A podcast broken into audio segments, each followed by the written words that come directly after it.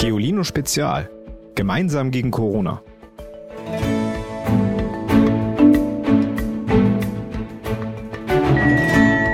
Ciao, mi chiamo Lucia, ho 10 anni e abito a Pisa. Hallo, ich heiße Lucia, bin zehn Jahre alt und wohne in Pisa.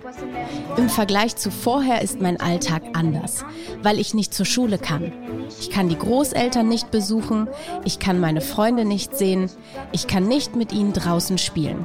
Und ich kann nicht mit Sunny spazieren gehen, dem Hund meiner Oma. Tagsüber mache ich, außer Lernen, Folgendes. Ich koche mit meiner Mutter, ich spiele vom Balkon aus mit meiner Freundin Julia, übe auf meiner Geige und chatte mit meiner Tante Mara. Bis bald und tschüss. A presto e ciao. Moinsen, Ivy hier aus dem sonnigen Hamburg. Ihr habt es ja schon gemerkt an der Sprachnachricht, die uns Lucia aus Italien geschickt hat. Wir sind nicht allein. Wir müssen gerade alle zu Hause bleiben und versuchen, so wenige Menschen wie möglich zu sehen. Und das eben nicht nur in Deutschland. Das Coronavirus hat sich mittlerweile in der ganzen Welt ausgebreitet. Deshalb sprechen Expertinnen und Experten auch von einer Pandemie. Was genau das bedeutet, das erklären wir heute. Um zu sehen, wie es anderen Kindern in anderen Ländern geht, haben wir uns umgehört und von vielen Sprachnachrichten bekommen, wie zum Beispiel von Ulo aus Schweden. Jag heter Olof, är 11 år och bor i Östersund i Sverige. Ich heiße Ulu, bin elf Jahre alt und wohne in Östersund in Schweden. Hier sind wenige Leute unterwegs, in der Schule und auf der Straße. Aber ansonsten ist es eigentlich so wie immer. Es sind weniger Freunde in der Schule. Darum sitze ich beim Mittagessen in der Schule mit anderen Leuten zusammen. Die meisten Freizeitaktivitäten sind zu. Judo zum Beispiel. Und damit zu unserer Nachricht des Tages.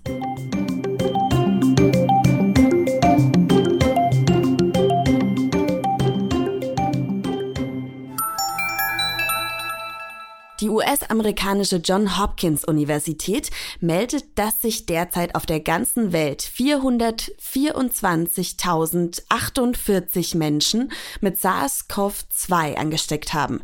109.145 sind inzwischen wieder genesen. Das heißt, sie waren an Covid-19 erkrankt und sind inzwischen wieder gesund. Ich habe es gerade schon gesagt, alle sprechen von der Corona-Pandemie. Aber was bedeutet das eigentlich? Das Wort Pandemie kommt vom altgriechischen Wort Pandemia und bedeutet auf Deutsch das ganze Volk. Es beschreibt eine Krankheit, die sich auf der ganzen Welt ausbreitet. Auch das Wort Epidemie habt ihr in letzter Zeit bestimmt schon mal gehört. Sie ist, anders als die Pandemie, nur auf ein bestimmtes Gebiet begrenzt. Im Fall der Corona-Pandemie ist das Gefährliche, dass sich das Virus so schnell ausbreitet. Und zwar überall. Anfangs waren nur wenige Menschen erkrankt. Doch seitdem das Coronavirus in Deutschland angekommen ist, hat sich die Zahl der infizierten Personen hierzulande im Schnitt alle drei Tage verdoppelt. Das nennen Experten und Expertinnen exponentielles Wachstum. Wenn man das aufmalen würde, wäre es eine Kurve, die immer weiter, immer steiler nach oben steigt. Das ist jetzt etwas mathematisch, aber ich hoffe, ihr könnt mir trotzdem folgen. Es klingt so ein bisschen wie eine Matheaufgabe. Ich spreche extra langsam, damit auch jeder mitkommt. Nehmen wir zum Beispiel an, am Anfang wären fünf Personen in Deutschland infiziert. Von diesen fünf Personen würde jeder eine andere Person anstecken. Also sind bald nicht mehr fünf, sondern zehn Menschen krank. Die Zahl hat sich verdoppelt. Diese 10 würden dann wieder 10 andere anstecken und es werden 20. 20 würden zu 40, 40 würden zu 80. Rechnet man das immer weiter, immer mit dem Abstand von drei Tagen, haben wir nach etwas mehr als einem Monat über 10.000 Infizierte. So können also theoretisch innerhalb eines Monats, also in sehr kurzer Zeit, aus 5 10.000 Erkrankte werden. Nach zwei Monaten sind es dann schon über eine Million. Damit es nicht so weiterläuft, kommt es jetzt also darauf an, dass sich weniger Menschen anstecken. Deshalb versuchen viele Länder, die Ausbreitung zu verlangsamen. Darum sollen wir ja zum Beispiel alle zu Hause bleiben und keine Freunde treffen. Denn wenn alle gleichzeitig krank werden, können nicht alle gleichzeitig behandelt werden. Das ist besonders schlimm für diejenigen, die schwer erkranken und ins Krankenhaus müssen. Denn in den Krankenhäusern gibt es ja nur eine bestimmte Anzahl an Betten und auch Sauerstoffgeräte. Das klingt vielleicht komisch, aber es ist sozusagen besser, wenn sich die Menschen nacheinander anstecken. Dann können die Ärztinnen und Ärzte und alle Pflegerinnen und Pfleger die Kranken viel besser versorgen. Wir müssen diese steile Kurve, von der ich also vorhin gesprochen habe, abflachen. Forscherinnen und Forscher können dann in der Zeit vielleicht sogar Medikamente oder sogar einen Impfstoff entwickeln. Jeg er Stine og er syv år, og jeg bor i Oslo i Norge. Ich bin Stine, sieben Jahre alt und wohne in Oslo in Norwegen. Ich bin traurig, weil ich wegen Corona meine Freundin nicht treffen kann. Wir besuchen uns oft gegenseitig nach der Schule oder an den Wochenenden. Jetzt habe ich Homeschooling, also lerne von zu Hause, und ich brauche ungefähr zwei Stunden für Mathe, Lesen, Norwegisch und physische Aktivitäten. Ich gehe oft raus, aber meistens nur in unseren Garten. Wenn ich einen einen von meinen Freunden treffe, dann muss ich leider Abstand halten.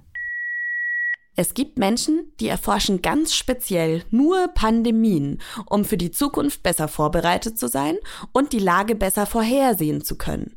So einer ist Dr. Benjamin Meyer.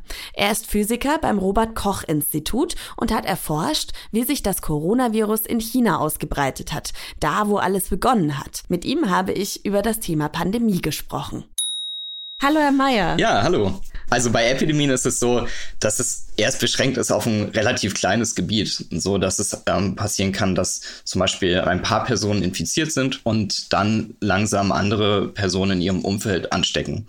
Zum Beispiel, wenn sie auf die Arbeit gehen oder wenn Kinder die Großeltern besuchen. Das beschränkt sich dann eher so auf die Umgebung einiger weniger Menschen. Aber weil diese Menschen, die dann andere anstecken, natürlich nicht die gleiche Umgebung haben, zwangsläufig, sondern vielleicht auch mal woanders hinreisen, in eine nahe Stadt oder auch in einen anderen Bezirk von der Stadt zum Beispiel, führt es dann dazu, einfach dadurch, dass Menschen sich bewegen und reisen, äh, sich das auch ausbreitet.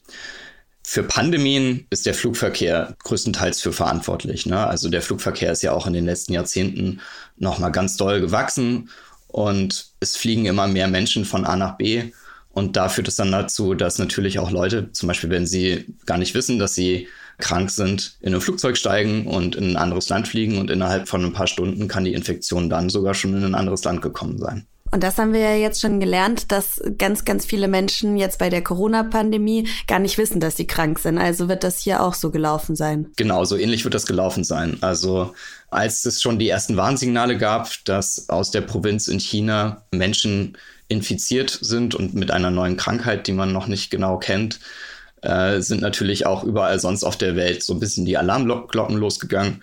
Und ähm, wir haben dann zum Beispiel auch angefangen zu analysieren, wie denn so die Passagierzahlen aus dieser Region nach Europa sind zum Beispiel.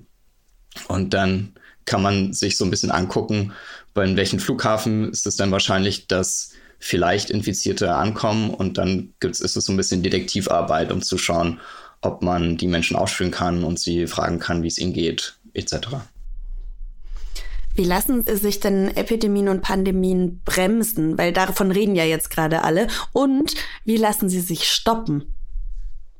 Ja, also genau, bevor man eine Pandemie oder eine Epidemie stoppen kann, muss man sie natürlich erstmal bremsen. Das ist ein guter Punkt. Das ist nun mal so, dass bei Krankheiten wie der Covid-19 oder auch der Grippe die große treibende Kraft dieser Krankheiten ist, ähm, sind menschliche Kontakte. Also zum Beispiel ist es nicht so wie bei Masern, dass wenn man äh, Masern hat, kann man zum Beispiel in einen Raum gehen und ein paar Stunden später ist, kann es dann immer noch sein, dass dieser Raum mit Viren in der Luft ist und man sich beim Mas äh, und man sich dann noch mit Masern anstecken kann. So, und deswegen sind Masern ganz, ganz ansteckend. Aber bei dieser Krankheit ist es eher so, dass man sich bei einem persönlichen menschlichen Kontakt ansteckt. Das bedeutet einfach, dass wenn man sich gegenübersteht zum Beispiel und einer von beiden hustet oder niest, dann ähm, fliegen so kleine Tröpfchen, wo Viren drin sind, durch die Luft, die man dann aufnehmen kann. Und dann erkrankt man. Also kann man daran erkranken. So, und das bedeutet natürlich, wenn man jetzt diese Kontakte zwischen Menschen, wenn man sich so gegenübersteht, stark einschränkt, dann kommt es dazu, dass die Krankheit sich langsamer ausbreitet. So, und wenn man jetzt dann noch schafft, dass die Kontakte unter einer bestimmten Grenze sind, dann kann es sein, dass man das auch komplett stoppen kann. Jetzt ist es aber leider schon so weit fortgeschritten, dass es vielleicht schwierig wird, das zu schaffen. Wie wir es genau schaffen, die Krankheit komplett zu stoppen, wissen also auch die Wissenschaftlerinnen und Wissenschaftler noch nicht genau. Benjamin Meyer glaubt aber, wie viele, dass wir es nur schaffen, wenn wir uns alle an die Regeln halten und zusammenarbeiten. Das heißt, zu Hause bleiben. Das Virus kommt also aus der Stadt Wuhan in China. Benjamin Meyer hat sich ganz genau angeschaut, wie sich das Virus dort ausgebreitet hat und was die chinesische Regierung dagegen getan hat. Dabei hat er festgestellt, dass die strengen Maßnahmen in China, zum Beispiel, dass niemand mehr vor die Tür durfte, etwas bewirkt haben. Immer weniger Menschen haben sich neu angesteckt und in den vergangenen Tagen hat sich in der ganzen Provinz Hubei um die Stadt Wuhan sogar niemand mehr infiziert. Jetzt kommt das große Aber. Auch wenn es ein Land schafft, heißt es nicht, dass die Gefahr vorbei ist. Wenn zum Beispiel jemand, der das Virus in sich trägt, dann in dieses Land reist, kann die Krankheit wieder neu ausbrechen. I am Miles Enkelman and I live in London.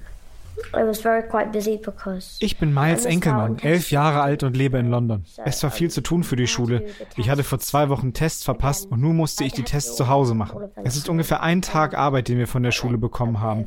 Aber keiner ist wirklich motiviert, es zu machen. Es wird sehr hart, nicht Fußball zu spielen. Immerhin haben wir einen Garten, der ist aber nicht sehr groß. Corona ist übrigens nicht die erste Pandemie, die es je gab. Welche Pandemien gab es denn schon in der Vergangenheit und wie konnten die gestoppt werden? Oh, da gab es einige. Aber die, über die die meisten äh, momentan sprechen, ist die der spanischen Grippe Anfang des 20. Jahrhunderts. Die hat sehr, sehr viele Menschen auf der ganzen Welt infiziert, in Europa, aber auch in den USA. Was da passiert ist, um die zu stoppen, hat man in, in mehreren Teilen der Erde unterschiedlich gesehen. Also zum Beispiel gab es einige Städte in den USA, die keine Maßnahmen eingeleitet hat. Und da sind dann innerhalb weniger Tage sehr, sehr viele Menschen infiziert worden und auch gestorben daran.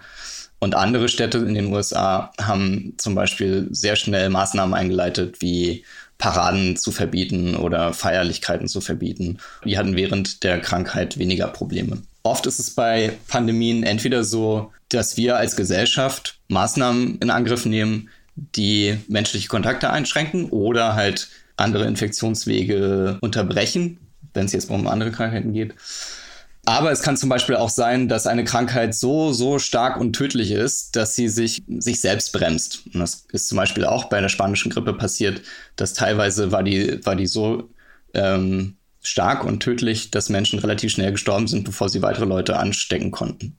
Das ist natürlich überhaupt nicht das, was jetzt bei Covid-19 passiert. Oh ja, zum Glück ist das ja ein Unterschied zwischen damals und jetzt.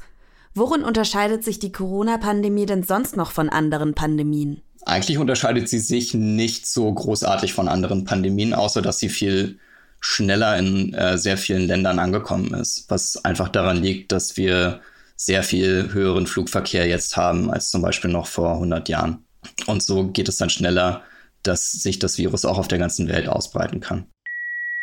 Astrid Söder, Nålvägen 2, Östersund, Sverige. Ich bin Astrid, neun Jahre aus Östersund in Schweden.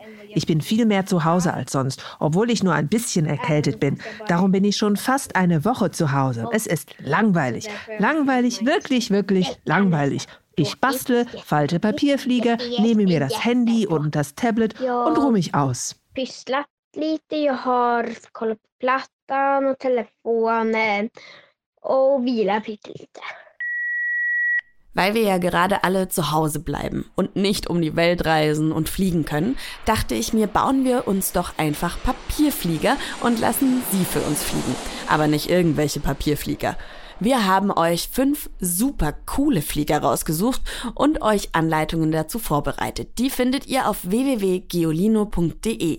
Damit könnt ihr dann so richtig angeben. Yippie! Ich bin Felipe aus Brasilien und elf Jahre alt. Ich finde es sehr anstrengend, immer zu Hause zu sein. Obwohl ich mehr Zeit zum Spielen habe, würde ich lieber jeden Tag in die Schule gehen, weil ich gern mit meinen Freunden zusammen wäre. Ich spiele den ganzen Tag Videospiele, aber die Uhr scheint langsamer zu laufen. Der Tag dauert länger. Ich habe zwar auch Spaß, aber weniger als vorher. O dia é mais demorado. Eu me divirto, mas bem menos que antes. Gestern habe ich euch gebeten, mir eure besten Witze zu schicken. Und ihr seid so super und habt mir gleich welche geschickt. So wie Henry aus Hamburg. Hallo, ich bin Henry, zwölf Jahre alt und komme aus Hamburg. Hier ist ein kleiner Witz für euch. Sagt Johanna zu ihrem Vater, Papa, kann ich einen Pony haben? Sagt der Vater, ja klar. Oh, Papa, du bist der Beste, sagt Johanna. Eine Woche später sagt der Vater zu Johanna, Johanna, dein Friseurtermin steht. Der ist gut. Und wie findet ihr den von Saniel, auch aus Hamburg? Hi, ich bin Saniel, zehn Jahre alt und ich erzähle euch heute meinen Lieblingswitz. Sagt, knallt sich eine Frau das Buch ins Gesicht und sagt Facebook. Schickt mir gern noch mehr von euren besten Witzen, dann haben wir am Ende jeder Folge etwas zu lachen. Unsere WhatsApp-Nummer findet ihr wie immer in der Folgenbeschreibung. Morgen sprechen wir übrigens über das Thema Fake News, also Falschnachrichten. Ich freue mich schon auf morgen, ich hoffe ihr auch. Bis dahin. Tschüss. Noch mehr Geolino für zu Hause? Schaut einfach unter geolino.de slash spezial.